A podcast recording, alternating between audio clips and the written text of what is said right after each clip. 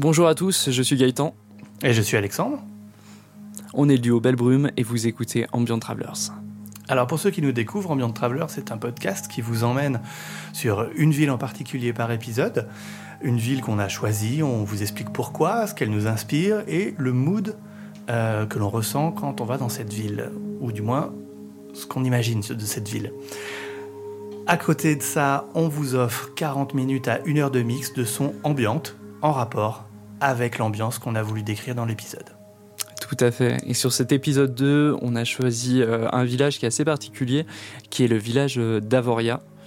Euh, pour ceux qui ne connaissent pas le, village, c'est un lieu qui est, assez impressionnant.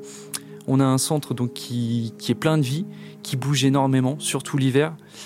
Et on va faire quelques mètres, donc plus la nuit, on va faire quelques mètres et on va se retrouver complètement hors du temps. On marche 5-10 minutes, on se retrouve dans une nuit complètement noire, euh, vraiment au milieu de nulle part. Euh, le froid qui vient fouetter le visage, le silence qui est assez lourd. Euh, on entend juste le bruit des pas dans la neige. Il faut savoir qu'Avoria, c'est une ville qui est bâtie vraiment de toutes pièces, qui doit dater à peu près des années, des, années 60. Donc avant ça, Avoria n'existait pas du tout. On était vraiment sur, euh, un alpage. Euh, c'était des pâtures, c'était euh, c'était les montagnes, c'était la nature simple.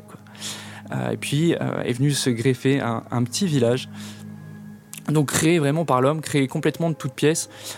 donc si on enlève ce village, on n'a rien on a vraiment rien. C'est désertique, c'est la montagne, euh, la seule, la vraie, quoi. Exactement. Alors, moi, j'y suis allé une fois à Avoria, il y a très très longtemps, et c'est exactement comme tu dis, c'est exactement ce que j'ai ressenti quand j'y suis allé. C'est, euh, on fait quelques mètres, parce que tu, m'arrêtes si je me trompe, mais sauf erreur, Avoria, on peut pas, on peut pas y aller en voiture, en fait. C'est complètement piéton, c'est ça? Ouais, elle complètement le, centre-ville, donc euh, il est accessible uniquement, uniquement à pied. Euh, c'est ce qui est assez sympa d'ailleurs. on pose on va poser la voiture, on va, on va se laisser poser en, bus, donc à l'entrée du village, et après c'est piéton complètement. Et c'est assez surprenant d'ailleurs euh, en hiver parce qu'on a clairement les pieds, les pieds dans la neige tout le temps. Euh, on peut circuler assez facilement. D'ailleurs, il y a, des, choses assez sympas. C'est alors c'est un peu touristique. C'est clair qu'après ils, ont un business autour de ça, mais des, traîneaux. Il y a énormément de traîneaux, des gens qui se déplacent donc en, traîneau tirés par des chevaux.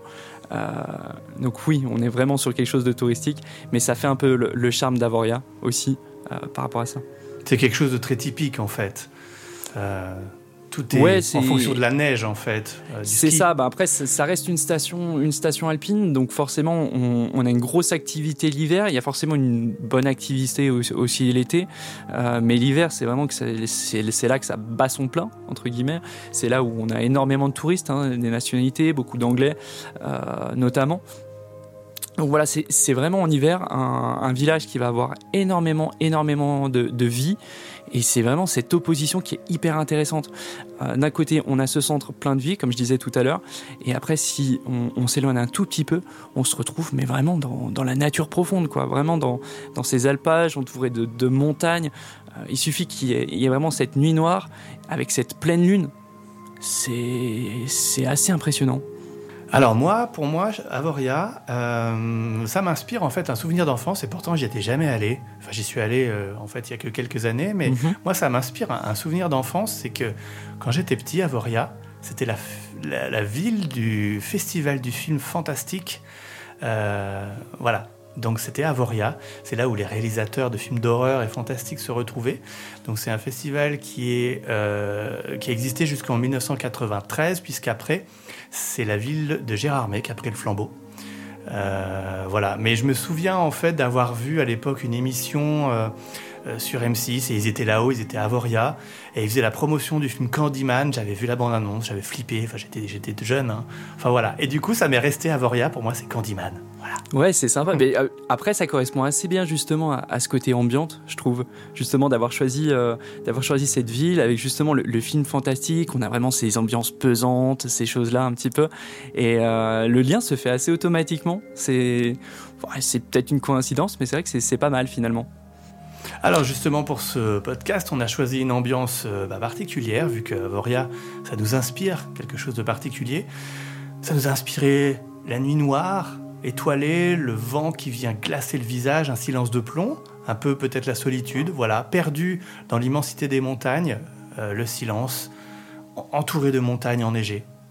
C'est ça, comme je le disais tout à l'heure, on a vraiment le, bruit des pas dans la neige, euh, quelque chose de très atmosphérique, voire même glaçant.